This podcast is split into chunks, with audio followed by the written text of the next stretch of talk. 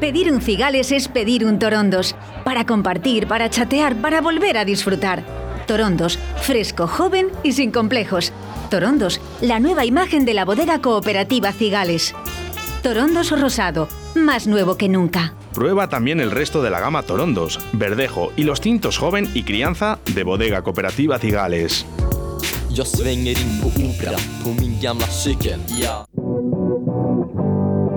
En un lugar de la panza, con David Villorejo y María Ángeles Paniagua.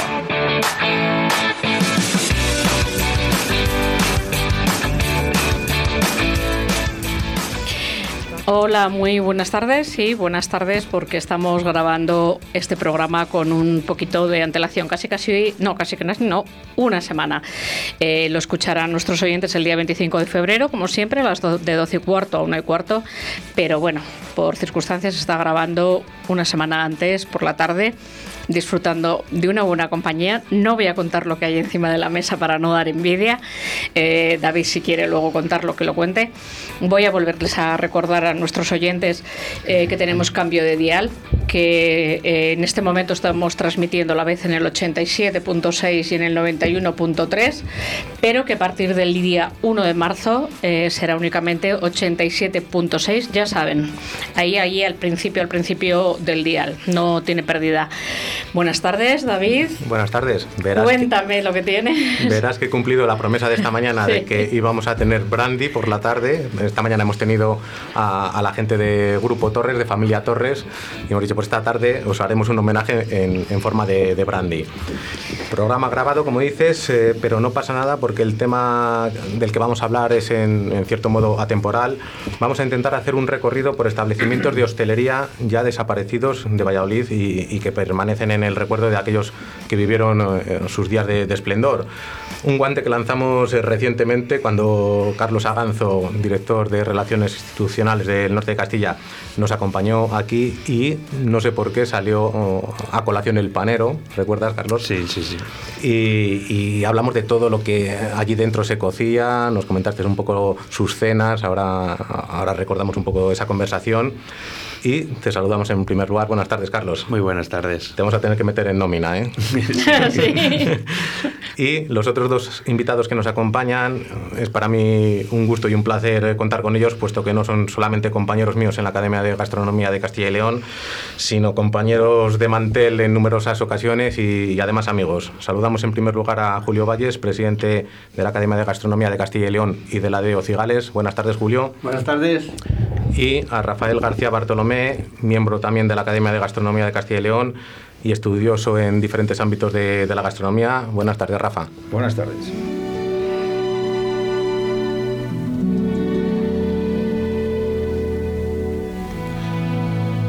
People,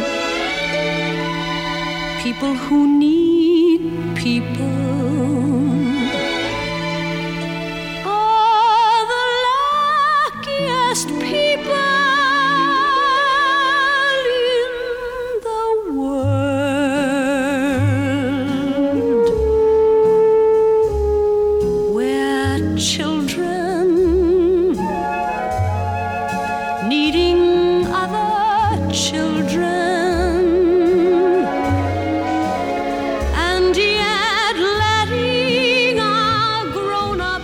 María Ángeles.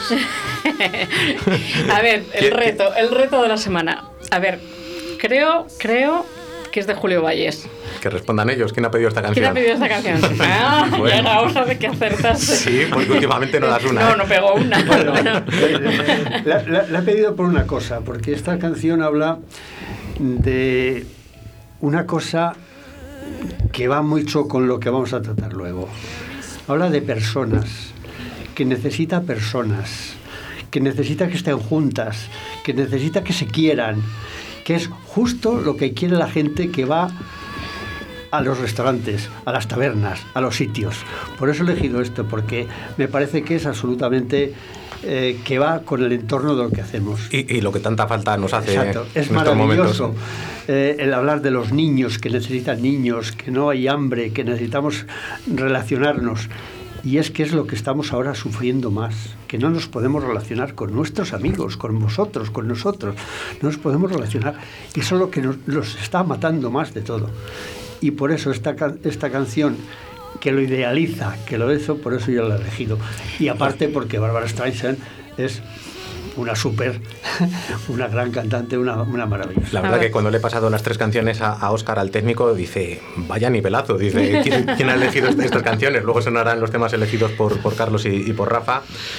La verdad que hoy me gustaría que el guion lo establecieseis de alguna manera vosotros. Se trata de, de hablar de, de establecimientos que, que habéis conocido, que, que ya no existen. Bueno, Julio antes me decía, bueno, igual alguno sí que existe. O sea, que vosotros ponéis las, Bueno, las marchas. No, ¿sabes lo que pasa? Es que eh, yo me he quedado un poco en eso, porque yo me he limitado un poco a tabernas y luego me habéis hablado de ciertos restaurantes eh, maravillosos que se hay en Valladolid. Y yo os quería hablar del primero que ha sido el más famoso de Valladolid, que ha sido el Suazo. El Suazo. el- el restaurante Suazo... Pues mira, íbamos- a empezar por el panero, Sí. pero como guion No. vosotros, vamos a empezar por el suazo. Es mucho anterior, es mucho anterior.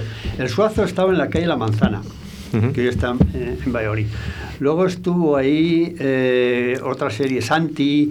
Caballo otra- de Troya. Caballo de Troya, una serie de co- Bueno, antes, Santi antes de irse al, ma- al Caballo de Troya.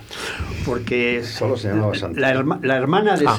Caballo fue después. No, la hermana de Santi estuvo trabajando con Piedad, que era la cocinera del Suazo. Por cierto, una señora de 102 auro- años que sigue viviendo. Y era una maravilla. El Suazo era el, el gran restaurante de Valladolid.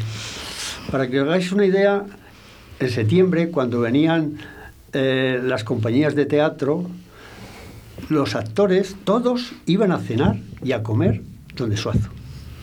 El Real Madrid, cuando venía a jugar con el Real Valladolid, los jugadores se escapaban de la concentración y iban a cenar al Suazo el día antes del partido. Pero ¿qué jugadores estamos hablando? Para ponernos en situación. Di Estefano, Di Puskas y. O sea, ahí, Eso es. ahí es nada. Estoy hablando de casi nada, ¿no? Aparte de que tenía, era un sitio pequeñito, muy, muy estrechito, que tenía una barra de zinc con los, los, eh, los eh, la- eh, no las copas, sino los, los vasitos puestos encima de, del- del agua que corría para, para lavarle. Para lavarlo. Y además, eh, Suazo, que era el, el gran elemento, decía, en esta casa se cobra muy caro y se, y se pone las raciones muy pequeñas. no era verdad. Pero os puedo contar una, una anécdota mm, que me han contado ellos. Luego, por una serie de circunstancias, mi, mi mujer eh, se hizo amiga de, su, eh, de la mujer de su hijo y tal. Hemos sido muy amigos y yo con ella también, con piedad. Y una vez vino a Valladolid un señor de esos eh, personas que, que no- en un momento determinado no sabes por qué vienen y era López, eh, uno de los ministros de- del gobierno de Franco, eh, que estaba en aquel momento, que era el ministro de Industria. López Rodó. López- López. Entonces eh, se presenta y quiere entrar a comer. Y entonces le dice, eh, le dice el dueño, no, no tenemos sitio. Entonces se va. Y una de las personas que estaba dice, que es el ministro de Industria. y sale corriendo detrás de él hasta la calle, hasta la Plaza Mayor para decirle, oiga, que una de las reservas que tenía me ha dicho que no. Acaba de quedar libre una mesa. es, el, es el establecimiento, Carlos, que el día que viniste te comenté fuera de micrófono.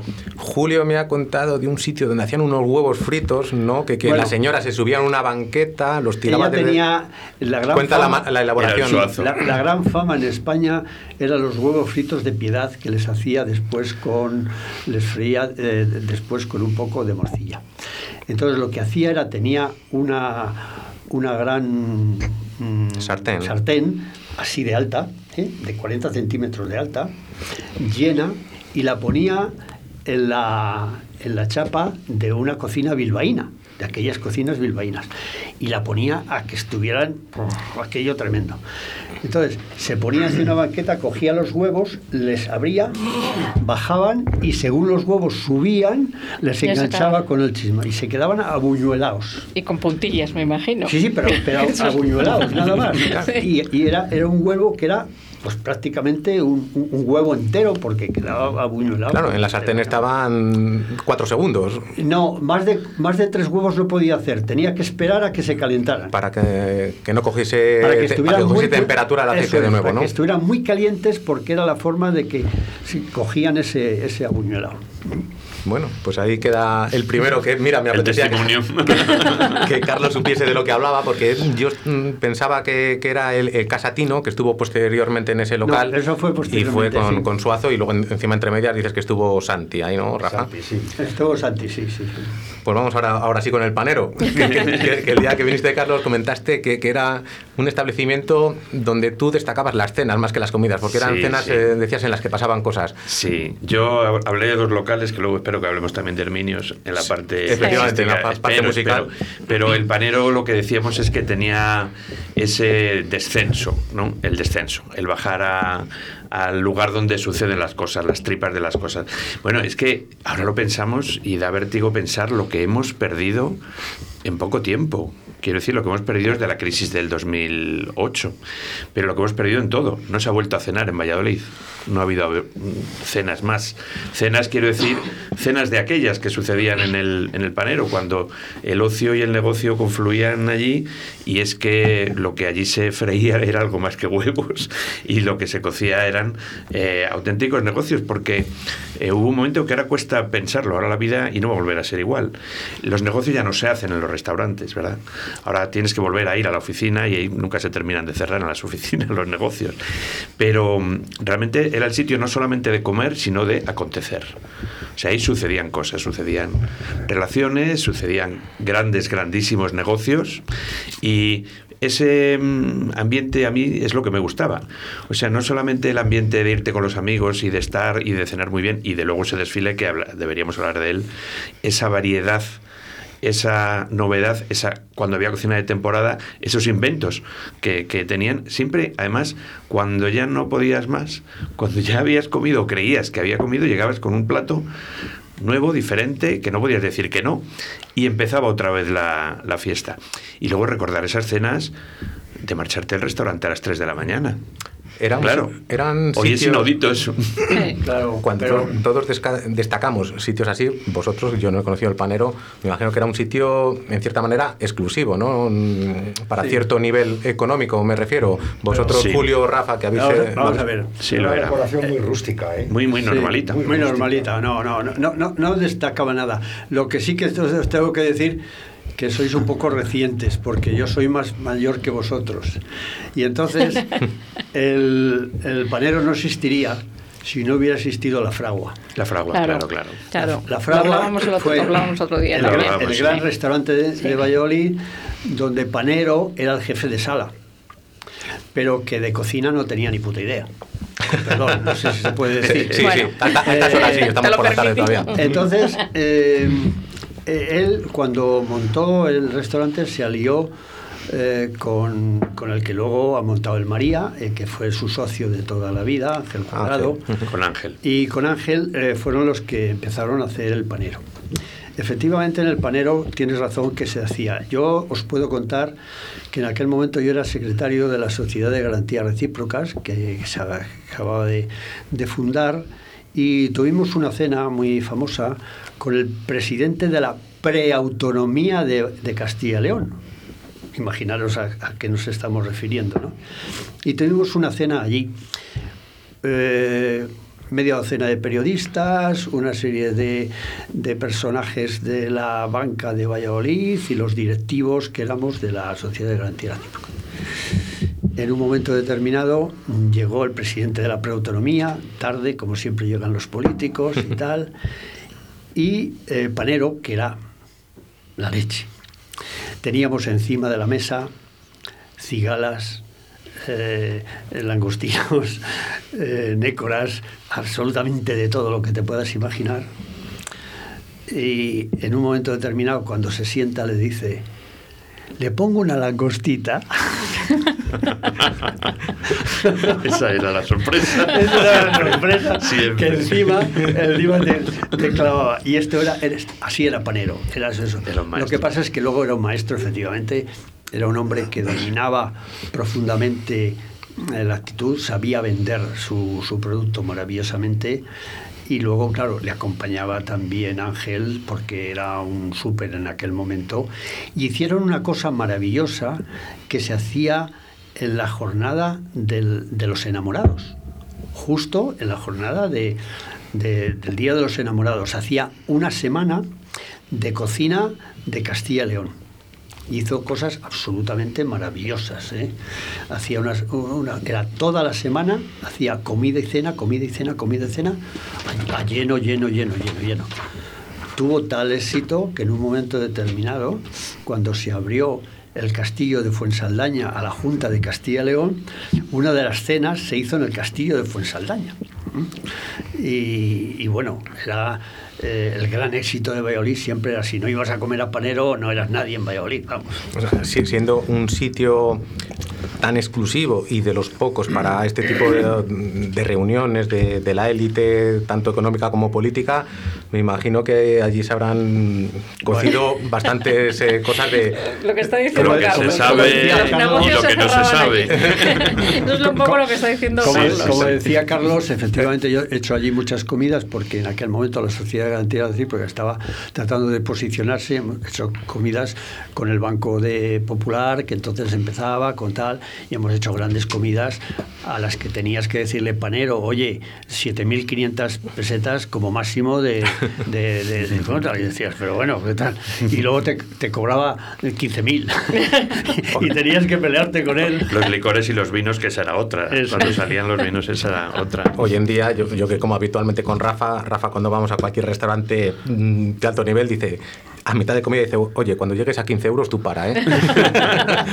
Rafa, eh, hablabas antes de, de una anécdota eh, de peces barba, ¿no? ¿Era en el panero o era en la fragua? Creo, creo que, O- creo o, que fue bueno, el panero y cu- cuéntala. en la época franquista hubo una reunión clandestina del Partido Socialista, estaban Peces Barba, Felipe González, el, imagino que Bolaños, el Colino, todos los de Valladolid, y hubo un chivatazo y se presentó la policía y yo creo que estuvieron en comisaría sin llegar a entrar en los calabozos, pero sí que estuvieron en comisaría, sí, sí. Es lo que dice Carlos, que, que si las paredes hablasen de, de esos un garitos... revuelo, un revuelo, sí, fue por la noche, no, fue, no era comida, fue por la noche, una reunión clandestina, eso sí. Pero refiriéndonos a lo que es taberna, como, como cantina, de eso, aquí en Valladolid hubo una que... ¿Tú eres de aquí de Valladolid? No, no, no. El único que la puedo haber conocido es Julio. Era Félix el animal. Buen sobrenombre. Félix el animal, pues, con, el apodo ya se, ya se dice todo. Se intuye. Eh, era una cantina que estaba en la Plaza del Val, esquina con de Ansúrez, y era cantina, cantina, taberna. Y, y la especialidad eran las sardinas crudas. El dueño era pues muy, un personaje muy voluminoso y muy grande. Este, como tenía el producto a mano, pues eh, a las 8 o las 9 de la noche, pues ya estaba totalmente desbordado y tal. Y tenía un buen cliente, un buen cliente, que era el cura de Viana, don Lucio, Lucio, bueno. que entraba Lo conociste, Julio. entraba en la barra y seguía atendiendo a los clientes, los compaginaba la labor eclesiástica con las cantinas. Daba vinos primero en Era- misa y... era- sí, sí, sí, era el sustituto, sustituto de Félix cuando ya no podía, o sea que ya no sabía si estaba de pie, sentado, se había caído. O sea, sa- sardinas del estilo a las que puede tener Cruda. ahora mismo el Espinosa las Tres Sí, Torres, sí, ¿no? de sardinas crudas, crudas. crudas con Crudas, sí, limón y esa era la especialidad del, del animal. Conocidísimo, era muy famoso en Valladolid, muy famoso. Has dicho que estaba en... En la esquina del Val con Sí, Conde con Ansúrez y un poquitín más dentro había otro bar que era distinto, no tiene nada- este no tenía, este era genuino, o sea, no tenía parangón con ninguno de los que había, ¿eh? nada con ninguno. Había otro que se llamaba el Quevedo, que ese estaba muy concurrido por estudiantes, porque te dejaba llevar la guitarra, se cantaba, se formaban allí pandillas de chicos, chicas y no sé qué. Y lo único que era eh, que se bebía allí era vino y unas patatas que hacía que te las ponía en unas cazuelitas de barro picantes de sudar. Para beber. Pa- para beber después, Para ¿no? beber más, sí. Y, y de- Era- esa era la zona al lado del Val, muy cerquita del Val, no sé si le conocéis la zona que se ha llamado siempre del malcocinado. El malcocinado ha sido una es una historia del siglo XVI y XVII de, de, los mm, grandes eh, avatares de Beolí con los figones y tal, donde se hacía una cosa que se llamaba malcocinado aparte de que estuviera mal cocinado, no se llamaba mal cocinado por eso, sino porque estaba poco cocinado. Lo que se hacía era escaldar eh, los productos eh, falsos de, de las vacas, los pulmones, los hígados y tal. Eso se, se Casquería. escaldaba las casquerías. Que se ha puesto de moda en los últimos y- años, además. Eso es, y la gente lo mucho. compraba ahí. Y eso se llamaba el mal cocinado y es una zona de Valladolid donde aparece en cantidad de novelas picarescas en el Estebanillo González, que para mí es la mejor, eh, la mejor novela de picaresca, con mucho mejor que Lazarillo de Tormes, vamos, y no tiene nada que ver. Y se cita el mal cocinado de Valladolid y era famoso en toda, en toda España y, y diría en Europa. Porque la gente se ubique hoy en día, ¿qué establecimiento hay Bueno, al pues- lado cerca o allí? El, el Montellén. En Montellén. Donde vale. está, Mm. esas eran las casas del mal cocinado. Donde está el Montellén Ahí. y ese- ahí, a, esa, a, ese, a ese costado del Val, ahí estaba. Y que por delante pasaba el el, el, El. El pasaba por ahí delante. Y además es que eh, eso estaba muy cerquita de eh, uno de los mataderos que había en Valladolid, que estaba delante de lo que es el penicilino. ¿Sabéis dónde está el penicilino? Sí. Sí. Pues Sí. ahí, ahí estaba uno de los, de los mataderos de Valladolid y el, el Pisuerga que iba por ahí, por Cantarrana hasta tal, hasta por ahí. Y por eso ahí era donde se hacía las... El penicilino, otro de los Otro desaparecidos. clásico. Y eh, otro recientemente desaparecido que se mantiene, pero no con su esencia original que comentabas al principio, Carlos, el, el Herminios. Sí, el sí, Herminios sí, Y, y toda su, su temática de conciertos de jazz. eh, Sí, pero eh, yo creo que debemos ir un poco cronológicos. Sigue, sigue. Te he dicho que el, que el guion lo ponéis vosotros, así que... Y os voy a contar uno de uno que no conocéis, seguro ninguno de vosotros que estáis aquí, que, son, que sois demasiado jóvenes. A ver. Había un sitio maravilloso en Valladolid que era el Hotel Castilla. Imaginaros que donde está el corte inglés del centro, ahí en ese había un hotel que se llamaba el Hotel Castilla, un hotel pequeñito, ¿qué tal? Que era la esencia de la esencia de lo súper en Valladolid. Yo era, en aquel momento era estudiante, teníamos muy poquito dinero los estudiantes, pero cuando teníamos dinero íbamos a tomar el aperitivo al bar del Hotel Castilla. El aperitivo consistía en un vino 61, el 61 de rueda, que es un vino eh, de estos oxidados, con almendras. Eso era lo que Por eso, por eso has traído los almendras. Porque sabías que iba a salir esto. Eso es lo que había. No había ni, ni banderillas, ni chorizos. Si no ni salía, tal, se lo qué. pensaba preguntar, porque es algo que ha comentado Julio en, en numerosas ocasiones. Esa costumbre de chatear con, con dorados o adorados que, que se han vuelto a poner de moda. Lo mismo que ha hablamos de la casquería, moda, sí, en los sí. últimos años eh, Menade ha sacado su, su adorado, mm, eh, Bodegas de Alberto ha sacado el dorado. O sea, A si ver, se va a mí reco- me vais a perdonar mi incultura que yo vengo aquí para aprender. ¿Qué son dorados y adorados? ¿Qué son? Vamos, son vinos eh, oxidados que se, que se meten en damajuanas. Las damajuanas son esas, esas eh, botijas que tienen una cántara de, y, y que antes iban puestas con, con rafia y tal. Y por eso, en esas damajuanas se ponían al sol para que se oxidara.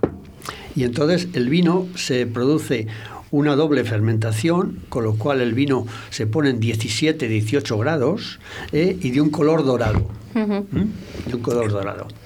Ah, Esa es la sí, qué bonita. Y da como resultado un vino de la tipología de, de los que podemos conocer eh, Sí. como Jerez. eh, De los málagas amontillados. Más en cuanto No, no, a, de, a- de hecho, no elaboración, rico. pero de hecho, el, el 80% de ese vino se, se- se vendía para amontillar los vinos, Los eh, vinos de- del de- sur. del sur. Ujú. Para la Porque, madre de Claro, las- el madre porque de- del 16, sur, 17 sí, sí. grados de un vino hecho con verdejo, ¿eh? Sí, con la uva sí. verdejo, no con palomino fino y tal, que ahora presumen los, los del sur de que era palomino fino. Pues esta daba un vino absolutamente increíble. Y decías que el sitio era el, el Castilla. El sitio El era Hotel Castilla, Castilla. tenía, eh, era, mm, lo que era el bar era muy pequeñito, muy selecto, y iban pues todos los pijos de Valladolid, vamos, como siempre íbamos, ¿no? Y yo cuando tenía dinero con mis amigos, pues nos colábamos allí, nos tomamos un vinito con aquello. O sea ¿no? que en diagonal de lo que estaría la famosa máquina de helados, no sé si fue posterior, eh, esta de... ¿De Risco? De Risco, ¿no? A ver, pero eso- No, no, no estamos hablando de esa zona. No, a ver, Sí, eso sí, sí, sí. pero La, Sí. la máquina de helados de Risco, Hace años ya que se quitó, ¿eh? mira, yo estaba, yo vine interna a Valladolid con ocho años, con ocho años, tengo 55 y estaba, entonces era la, la máquina de helados que era un helado que a mí me resultaba un helado caliente con todos mis permisos, con todos, era una cosa y se- no sé, se habrá quitado hace 20 años, puede ser, igual no tanto. Bueno, Igual 20 no años más, más, más los que estuvo. y- Bueno, pero era No, una. más, además, más, es sí. que era. Fue lo de la máquina de helados de Risco Pero- fue muy novedoso. Pero vamos a ver, de helados, y, y Bastante Rafa, más Rafa seguro 20 que lo conoce. Bastante más de 20 años, ¿eh? El- el- Hace más de 20 años que se quitó. bastante, Sí. bastante más. que se quitó. El gran sitio de helados de Valladolid estaba en la calle 20 de febrero, a continuación del edificio donde está el hotel, del, del hotel- donde está el, el teatro. Y era un La sitio Cuadra. que se llamaba La Cuadra. La Cuadra. Lo conoce. Es- espera, ¿qué, qué teatro? Perdona, que yo por calles no me El- ubico el- muy bien. El, el Lope de Vega. Lope de Vega, La vale. atrás. Que hace esquina, Ah. Lope de Vega. Vas haciendo por la calle ¿Dónde 20 está de el- febrero el Daicoco? y la calle Enfrente. enfrente del Daicoco. Vale. La casa que hay enfrente del Daicoco, ahí había un sitio que se llamaba La Cuadra, donde daban los mejores helados de Valladolid. Y íbamos todos a comer los helados y algunas veces incluso a comprar hielo, porque vendían hielo en piezas para que te le llevas a casa a las primeras eh, neveras que teníamos, que era, que era una nevera que no, no la enchufabas y, y no tenía nada más que el, meter el el- bloque. el frío del bloque del helado. Pues yo siempre he pensado que a- los mejores helados eran, perdóname, No, sí, era sí. Iborra, pero bueno, habrá sido después. No, no, fue- este era fue mucho posterior, anterior. mucho Iborra. anterior. Y- claro. Y Borra fue posterior. Sí, Fue sí. posterior. Vamos a centrarnos en las tabernas, ¿eh? Dale. Bueno, oye, y, y tú, y tú la conoces mucho y hablas de ella, que en esa misma esquina estaba el Lope de Vega. El bar López de Vega, el de las croquetas. Es ese. Justo en la esquina de esa calle con el, con el teatro, en la esquina hay una tienda de, de moda de señoras, ahí había un bar que se llamaba El Lope de Lope de Vega, Vega. que él le conoce muy bien.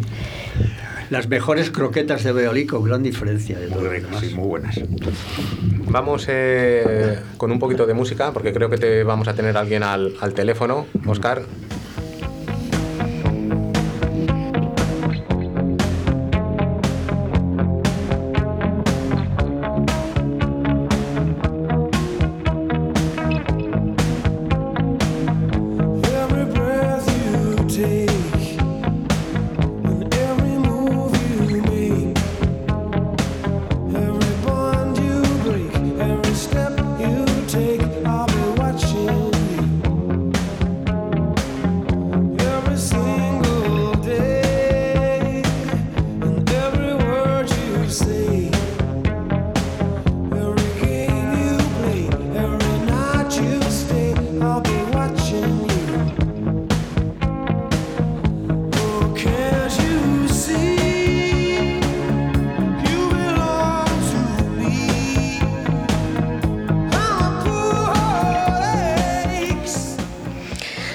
Hola, muy buenas tardes, Isabel, que te estoy echando muchísimo de menos aquí.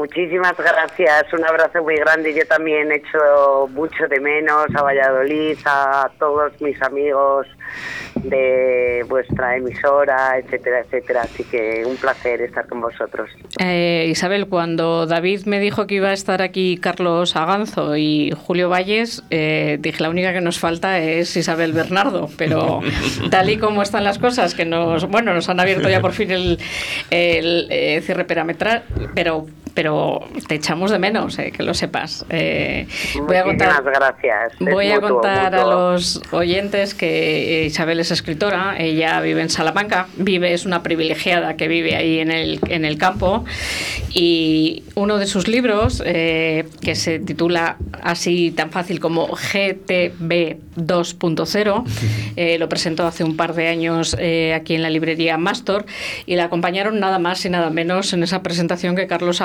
Y Julio Valles. Vamos, fue eh, como para quitarse el sombrero. Yo estuve allí y me voy a contar, Isabel, que es una de las presentaciones que yo recuerdo porque voy a poner los dientes largos a David. Al final de la presentación había un chef.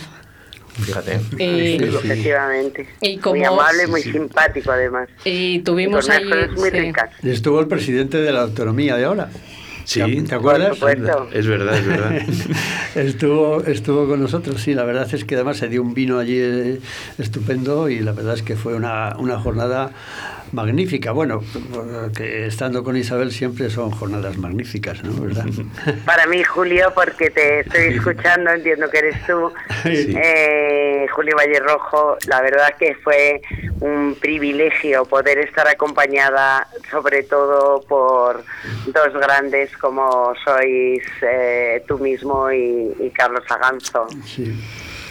Eh, yo sé que has hecho tertulias de radio sobre literatura y gastronomía y sé que además te gusta y que cuando estuviste aquí en este programa hace dos años comentaste que una de las cosas que te gustaba de esos programas de ser articulista es que te obligaban un poco a estudiar y a informarte. Y yo decirte que ahora me encuentro un poco en tu lugar porque ha surgido este programa gastronómico y literatura y te entiendo perfectamente, yo me lo paso fenomenal, estoy aprendiendo muchísimo y, y bueno, eh, pues me parece que es una labor importante. Mm, Me pregunto yo, ¿qué tiene la gastronomía y la literatura para que vayan tanto de la mano? Bueno, pues tienen riqueza de léxico, una y otra. Me refiero, la riqueza del léxico de la gastronomía la vuelcas en la literatura y la verdad que puede tener esa cantidad de registros, esa cantidad de, de aromas, eh, de sabores, etcétera, etcétera, los puedes verter y puedes llegar a, pues, a utilizarlos en otro tipo de, de contextos o de frases. Creo que la gastronomía tiene una riqueza de léxico magnífica que se puede utilizar en la literatura. Y luego, bueno, pues la gastronomía forma también parte de la vida, es una forma de, de sobrevivir, de alimentarnos, alimentarse es la vida, ¿no? No seríamos nada sin los alimentos. Y, y bueno, pues eh, luego pues tiene muchos misterios dentro. No deja de ser una forma de arte, no solo comer, De arte y, y de cultura. y de cultura, por supuesto. Claro, la cultura Yo- está, está influenciada mucho por la forma...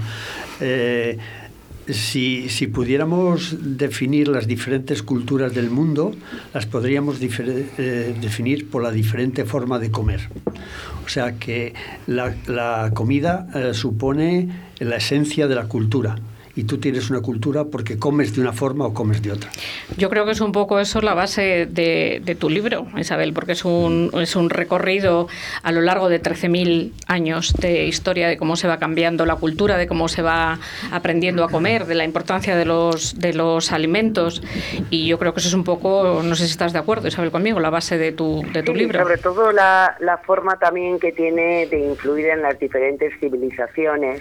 Eh, la materia prima que tienes te lleva a una forma de cultura gastronómica o una, a un modo de alimentarte y eso va marcando un poquito. Luego va acompañado, lógicamente, también de hechos históricos. Quizás en las primeras civilizaciones no tanto, pero en el siglo XVIII y XIX pues sí que encontramos mucho de eso. Yo creo de todas maneras que eh, esto no es un hecho nuevo, que los escritores de todos los tiempos de alguna manera se han hecho eco de las cocinas de, de cada momento, es una realidad. Y yo me viene a la mente un trabajo, un pequeño trabajo que yo hice sobre la generación del 98, los cinco grandes del 98, cómo podíamos ver sus diferencias de, de origen, de origen geográfico, ¿eh? Mm, vertido en las páginas de sus libros. No es la manera, no es igual ver a Don Miguel de Unamuno como daba de comer a sus personajes de una manera muy parca, porque a él le interesaba que sus, sus personajes se alimentaran, preferían que tuvieran eh, el alimento del alma, no el alimento del estómago, a ver a un Baroja, don Pío Baroja, que en sus novelas nos podemos encontrar unos platos fantásticos, sobre todo las novelas que estaban eh, con el marco escenográfico más del País Vasco, no aquel Madrid difícil y aquel Madrid del hambre. Entonces es- ahí podemos ver mm, claramente cómo ha ido evolucionando la cocina y cómo ha sido la cocina a lo largo del- del- de todos los tiempos. Yo, me vas a perdonar, eh, Isabel, te considero casi más poeta que narradora, porque además sé que tu poesía tiene muchísima importancia. No sé si durante la pandemia o después presentaste tu último poemario, África. Sí. Que además está dedicado a tu padre. No Sí, sé, no sé voy a- eh, si ahora mismo estás trabajando en algo, aparte de empapelar, que sé que estás dedicando mucho a empapelar. no sé si estás eh, trabajando en un nuevo poemario o en una nueva narrativa. Pues mira, también durante la pandemia debería de haber presentado el que es mi discurso de ingreso en el Centro de Estudios Salmantinos, un trabajo con el que he estado, un ensayo con el que he estado trabajando durante los últimos tres años. Precisamente se titula eh, Y el vivo al bollo, es el primer volumen o el primer tomo de tres libros, faltan por escribir dos. El vivo al bollo es eh, las costumbres del comer y las manifestaciones artísticas de la gastronomía desde el fuero de Salamanca al siglo de oro. Y por cierto, tengo en la bibliografía muchísimos datos recogidos de la obra inmensa que tiene Julio Valle Rojo eh, a propósito del siglo de oro español, el siglo de oro. Ya todo el mundo ya sabemos que es español, siglo de oro. Eh, Y, y bueno, pues es un libro que ahí está, no he podido dar mi discurso de ingreso y estaré muy feliz de poder hacerlo pronto. El libro yo lo tengo en mis manos, pero es, bueno, de, de una manera un poco... eh, bueno, pues eh, lo tengo para mí, ¿no? Lo- me lo mandó la presidenta del CES y estamos a la espera de que haya un feliz momento para presentarlo. Isabel, cuando tengas mm, falta de algún dato más, yo tengo como datos para escribir seis libros más del que es que me llamas y yo te propongo. Lo sé, lo sé, Julio. Te, te proporciono los datos Mira. que tú necesites. te, voy a, te voy a decir, Julio, que en lugar de que le llames, a ver si se levanta todo esto, eh, Isabel, y que te los dé en persona y nos tomamos un No, algo. ojalá, os lo daré a los tres, estaré encantada. Ya queda menos. Os lo llevaré feliz, feliz. Muchísimas gracias, Isabel. No sé si Carlos te quiere decir algo. Bueno, París. solo te voy a decir una, una cosa, que es que las casualidades de la vida. Estaba pensando en ti antes de venir aquí porque estaba terminando de escribir la crítica del último libro de Colinas, que no sé si lo sabes, escribió un poema que el día que bajamos y desvirgamos la, la fuente de Fray Luis de León, cuando estuvimos en la, en la flecha, escribió un poema ese día precioso y lo ha metido en su, en su nuevo libro. Y, y estaba recordando... El libro de los campos, ojos, Eh, los ojos de sembrados de ojos, Los campos, campos sembrados de ojos. ojos, que son ojos de lobo Claro. que miran al que está en la... Bueno, pues uno de los poemas de ese libro eh, refleja el día que bajamos a la, a la fuente de, de Fray Luis en la flecha y con toda la emoción de ese, de ese día y el día que tú lo recuerdas igual que yo, que fue tan emocionante. Una foto preciosa tenéis. Y la foto de- la- sí, la- sí. Voy a ella de vez en cuando, que está ahí José Corredor Mateo, está Colinas, está allí. Tú fíjate que, Eh, que ay, compañía. pues ha escrito un poema, Antonio, y lo incluye, y lo incluye en, este, en este último libro. Así que me Este acordaba ti libro hace es poquito. una maravilla, además creo que lo tengo aquí ahora mismo en el despacho y además hay un poema que yo llamé a Antonio para decirle que, que, que era maravillosísimo para este momento de la pandemia que estamos viviendo, era uno de los últimos, uno que habla de ruiseñores. Ah, sí, sí, sí, sí, sí. Bueno, pues para que veas que te vas a acordar de ella, yo te la he traído. Isabel, como siempre, muchísimas gracias y ya sabes que yo te sigo esperando por Valladolid. Muchas gracias. Muchas gracias a vosotros y un abrazo muy grande para todos. Pedir un cigales es pedir un torondos. Para compartir, para chatear, para volver a disfrutar. Torondos, fresco, joven y sin complejos. Torondos, la nueva imagen de la bodega cooperativa Cigales.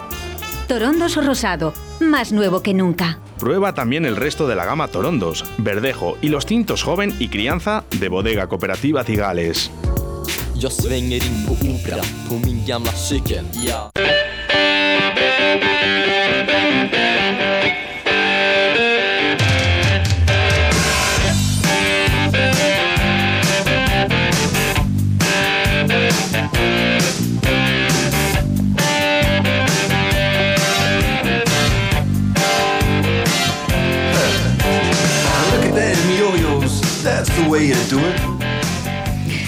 Esta es de Carlos, sí o sí.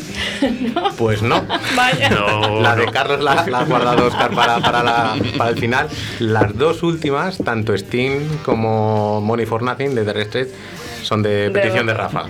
No hay manera, ¿eh? Buen- no, no. buen me, me tendéis trampas, además. Me, me ponéis dos del mismo, Claro, no puede ser. creías que iba a ser tan fácil esto, ¿no? No, no, eh, iba a contar como anécdota, lo que pasa que bueno, el tiempo manda y no y nos íbamos a enfrascar, que Isabel hizo un, un estudio, un trabajo muy divertido sobre qué alimentos llevaba Caperucita Roja en la cesta.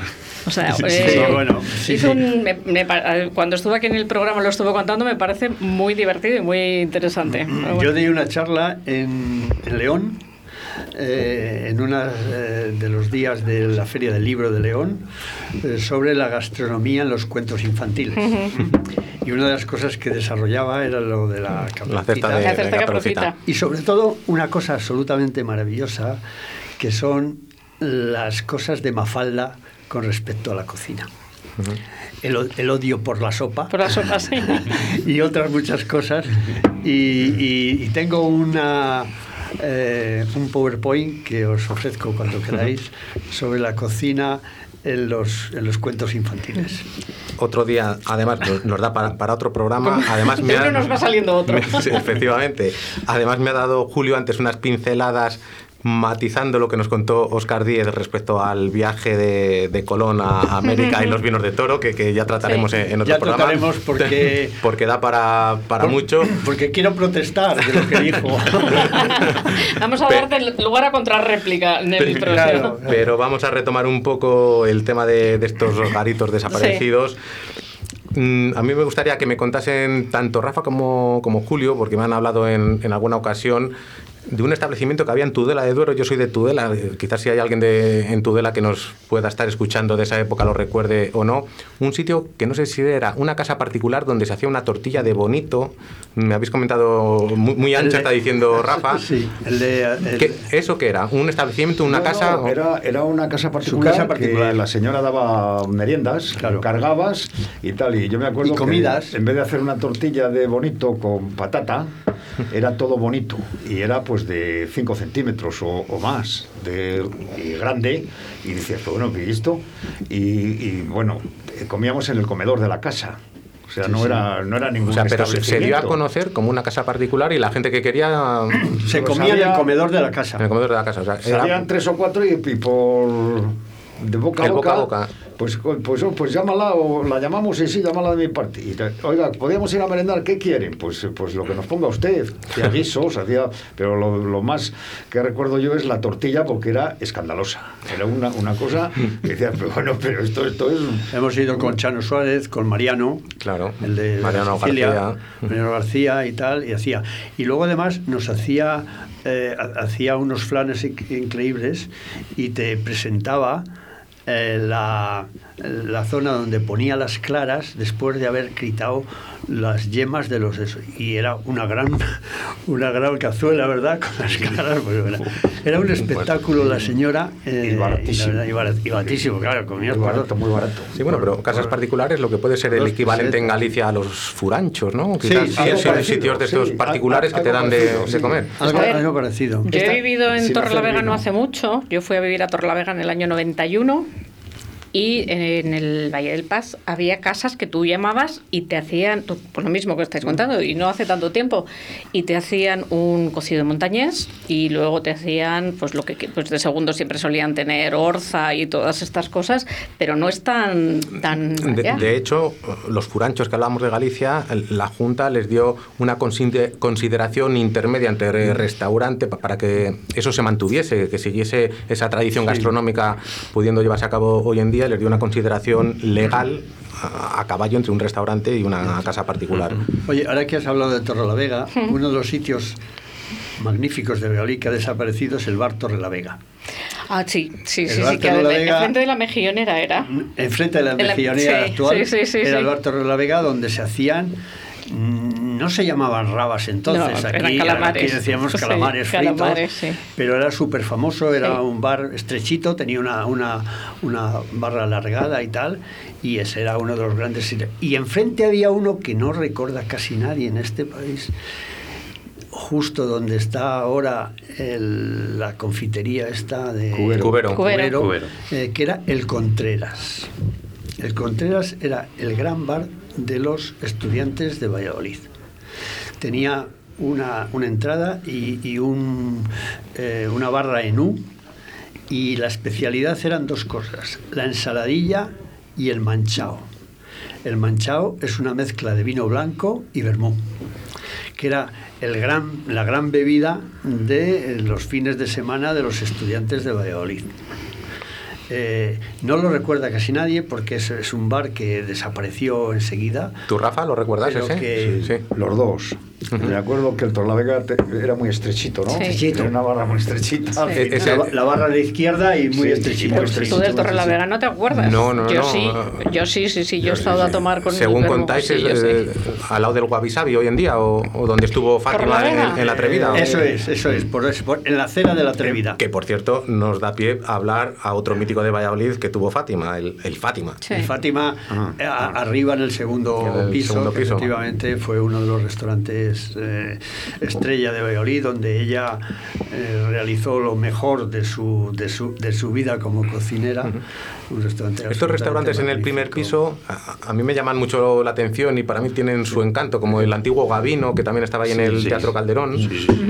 Pero no tienen, yo creo que no tienen mucha aceptación aquí en Valladolid. Yo, yo Ya, Fátima, no. cuando estaba en el piso, iba muchísimo, me gustaba mucho, porque además hacía unas, unas, unas sopas muy ricas. Yo creo recordar. Sobre todo, vamos a ver, Fátima, y, y yo os voy a decir una cosa. mm, Como cocinera de setas, ha sido inigualable. Ni siquiera Gloria, que está en el empalme, que es una súper y tal, ha cocinado las setas como Fátima. Fátima ha sido la gran, la grande de las setas y ha sido la estrella de muchas de las celebraciones de Soria gastronómica que se celebra en Soria cada dos años sobre las setas. Ha sido la grande de las setas. Yo no he visto a nadie que haya conocido. Ella tenía un premio que se llamaba el premio Amanita, Amanita. que lo daba, y yo creo que fue el quinto premio o el sexto premio, se le dio al, a, a- a Roca, al, al de Roca. Entonces vino Roca, le dio el premio, estuvo estupendo, cuando ella estaba en Monte Alegre, en el restaurante, ya se había ido y había el restaurante. Y Joan Roca, al final, cuando le tocó hablar, dijo, vamos a ver, es la primera vez que como en un restaurante con siete tipos distintos de setas, de los cuales cinco ni conocía. Esto lo dijo Joan Roca. ¿eh? Y se quedó absolutamente flipado. Y yo lo sigo recordando porque Fátima ha sido la gran cocinera de setas, la que más ha sabido de setas y mejor las ha hecho. Otra cosa es que luego haya mm, tenido más o menos éxito en sus otros restaurantes, pero como setas es la número uno. Pues ahí queda esa mención a, a Fátima y, y Rafa nos había traído aquí un listado de establecimientos curiosos. A mí se me ha quedado uno, según lo leía, que es eh, de Pepe Rojo, que te he preguntado si era el que daba el nombre a los campos de, de Sí, rugby. sí, sí, sí, Cuéntanos qué- cómo se llamaba el establecimiento y, El- y cuál es la historia de, de ese... Se llamaba el Bar Rojo, El Bar estaba, Rojo. estaba en la Plaza España, eh, al lado de donde está la Asociación de la Prensa, eh, no, el circo... eh, hay una clínica que ha cerrado de dentistas. Es entre, entre José María Lacor y la calle Mantería. Mantería. Yo creo que hay más o menos donde hay una croquetería ahora. Entre la Creo calle que Vega, croquetería. Pero era- Mantería y Vega, en esa esquina. Mantería no, no era esquina. Estaba en todo el centro. estaba, en el medio. Estaba en todo el estaba centro, el sí. centro. ¿Qué ofre- grande, qué ofrecía? Era muy grande, tenía un comedor bastante grande y una barra mm, para aquella época, mm, pues muy. Igual era la única que había en Valladolid con tanto surtido porque era una barra grandísima. Una terraza que daba al sol y tenía tres o tres filas porque la acera era grande y mm, eh, eh, como este hombre fue uno de los promotores del rugby en Valladolid de ahí viene que le pusieran el nombre al- Al campo. a los campos estos del rugby eh, estaba mm, pues toda la gente relacionada con el rugby, pues tierrones eh, en cuestión y eso.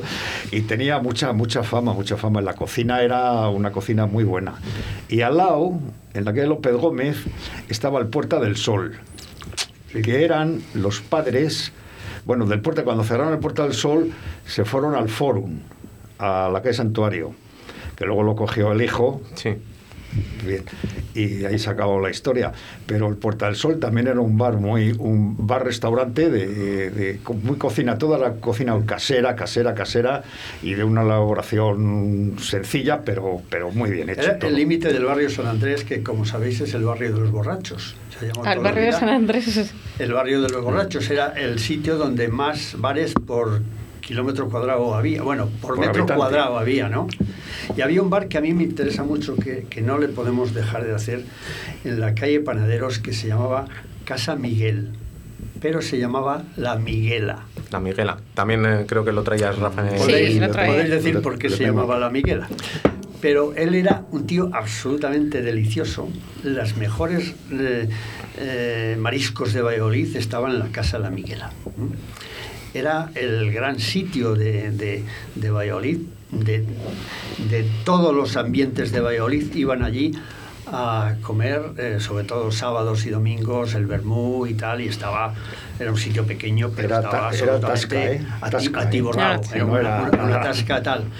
Luego uno de sus empleados eh, se fue a un sitio en la calle eh, Hostieros, me parece, o la calle eso, que se llamaba, donde estaba el bolinchero, que era otro de los grandes restaurantes, de- otro de los Pedro, grandes tascas Pedro, de Pedro Valladolid. Lagasca.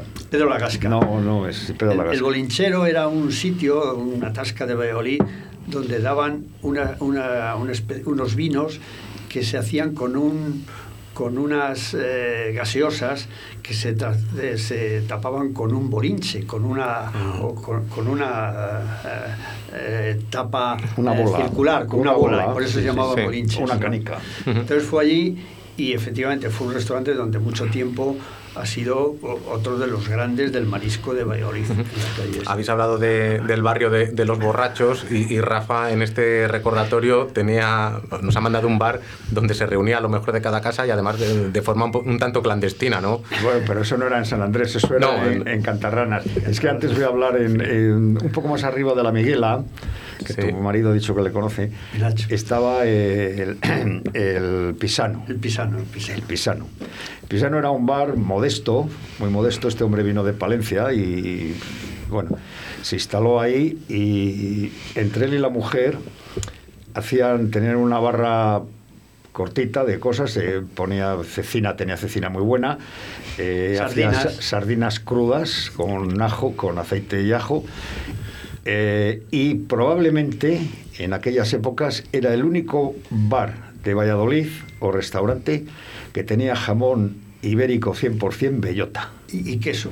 que le traía de cumbres mayores. No había en Valladolid nadie que tuviera un jamón como ese. O sea, también para cierto público, entiendo. Sí, sí, sí, Sí, bueno, incluso- muy concurrido por militares. in- Incluso había algunos autocares de Valladolid que cubrían la provincia, que la parada era el pisano. Enfrente del Pisano, sí. Ahí En la, paraban. en la- en la calle Panaderos, delante del pisano, eh, paraban los autobuses Sí, pero- y allí la gente se montaba y entraba y salía. ¿Tú, Carlos, le has conocido? ¿O alguno de estos establecimientos? No.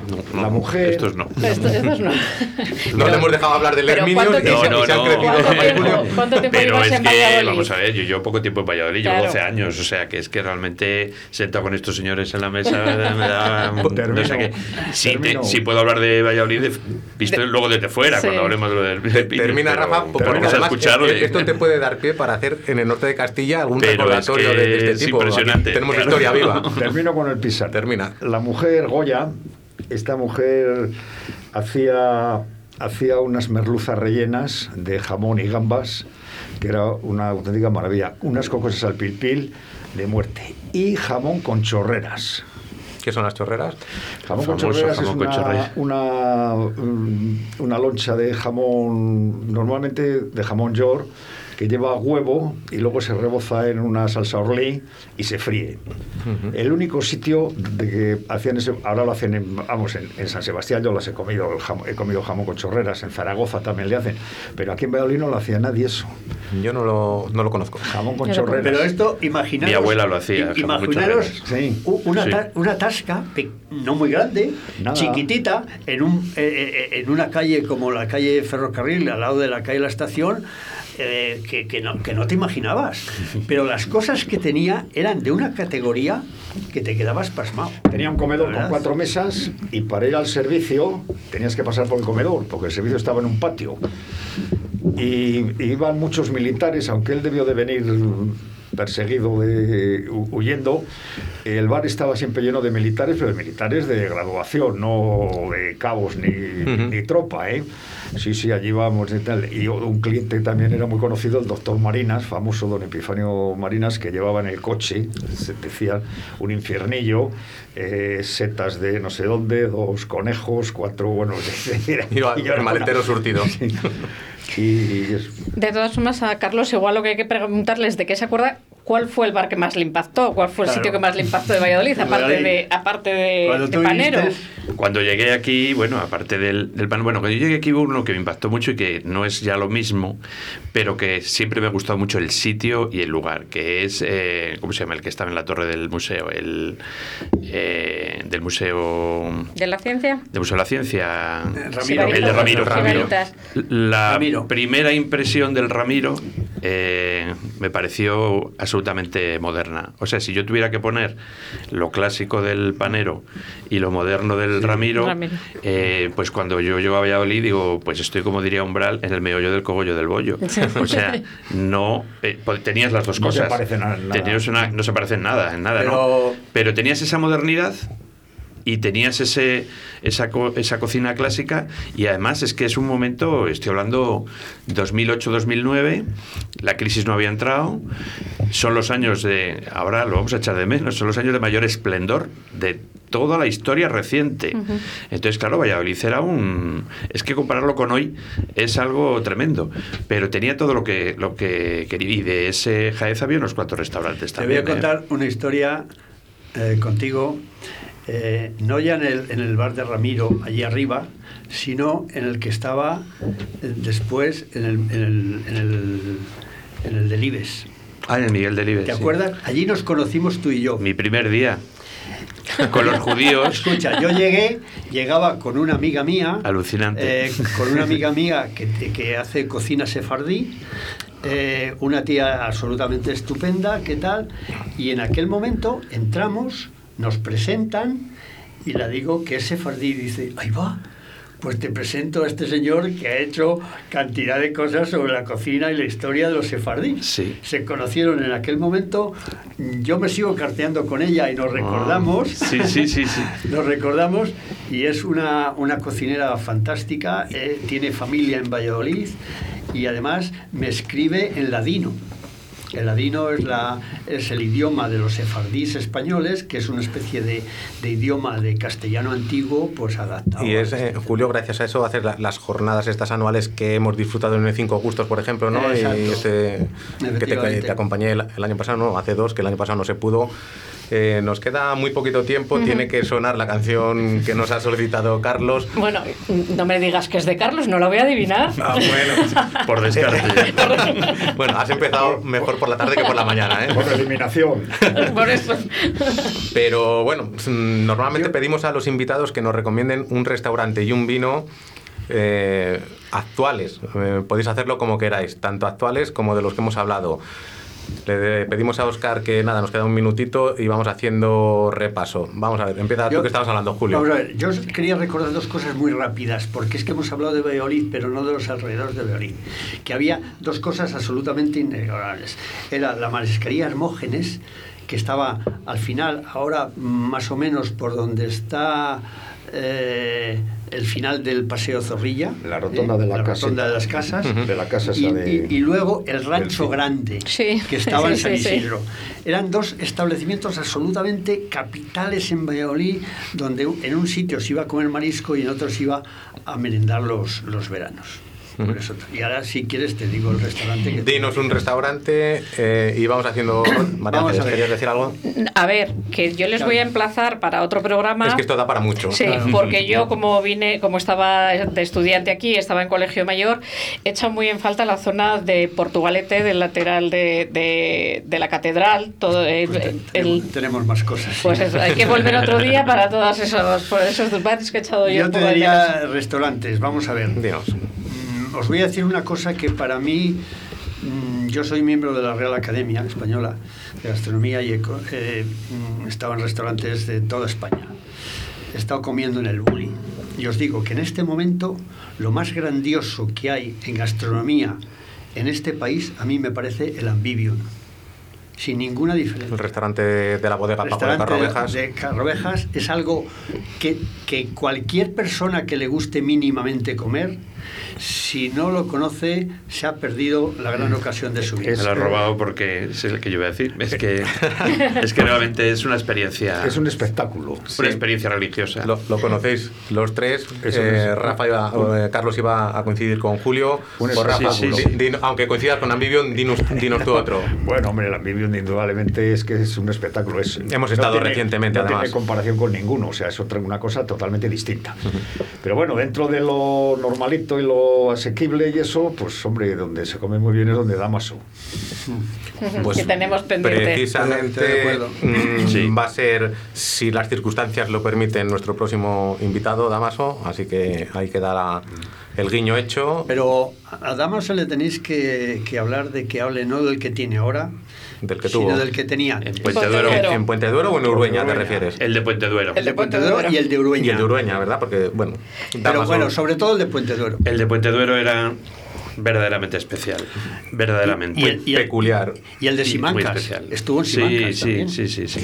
Creo que vamos a cerrar el programa con la canción de Carlos, porque no sé si nos va a dar tiempo para más. ¿No? Cerramos Pues con Carlos la canción y, y- y- nos y- despedimos y ya con mucho gusto y con ganas de repetir con nuestros tres invitados. Pues muchas gracias y hasta, hasta el jueves que viene. Pues a vosotros. A A vosotros. vosotros, sí.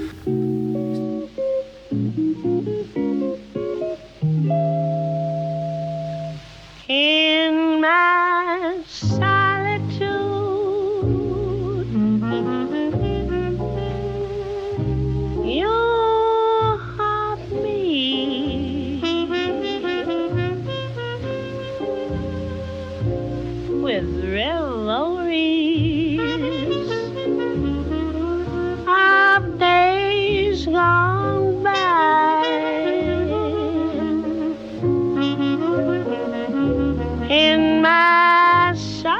shoes.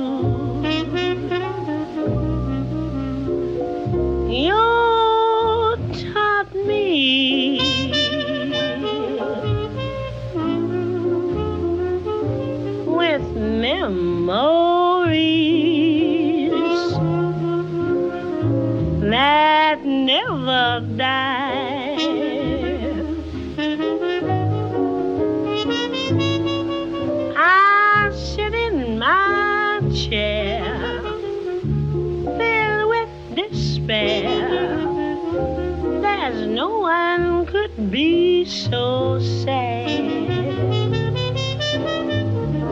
With bloom everywhere, I sit and I stare.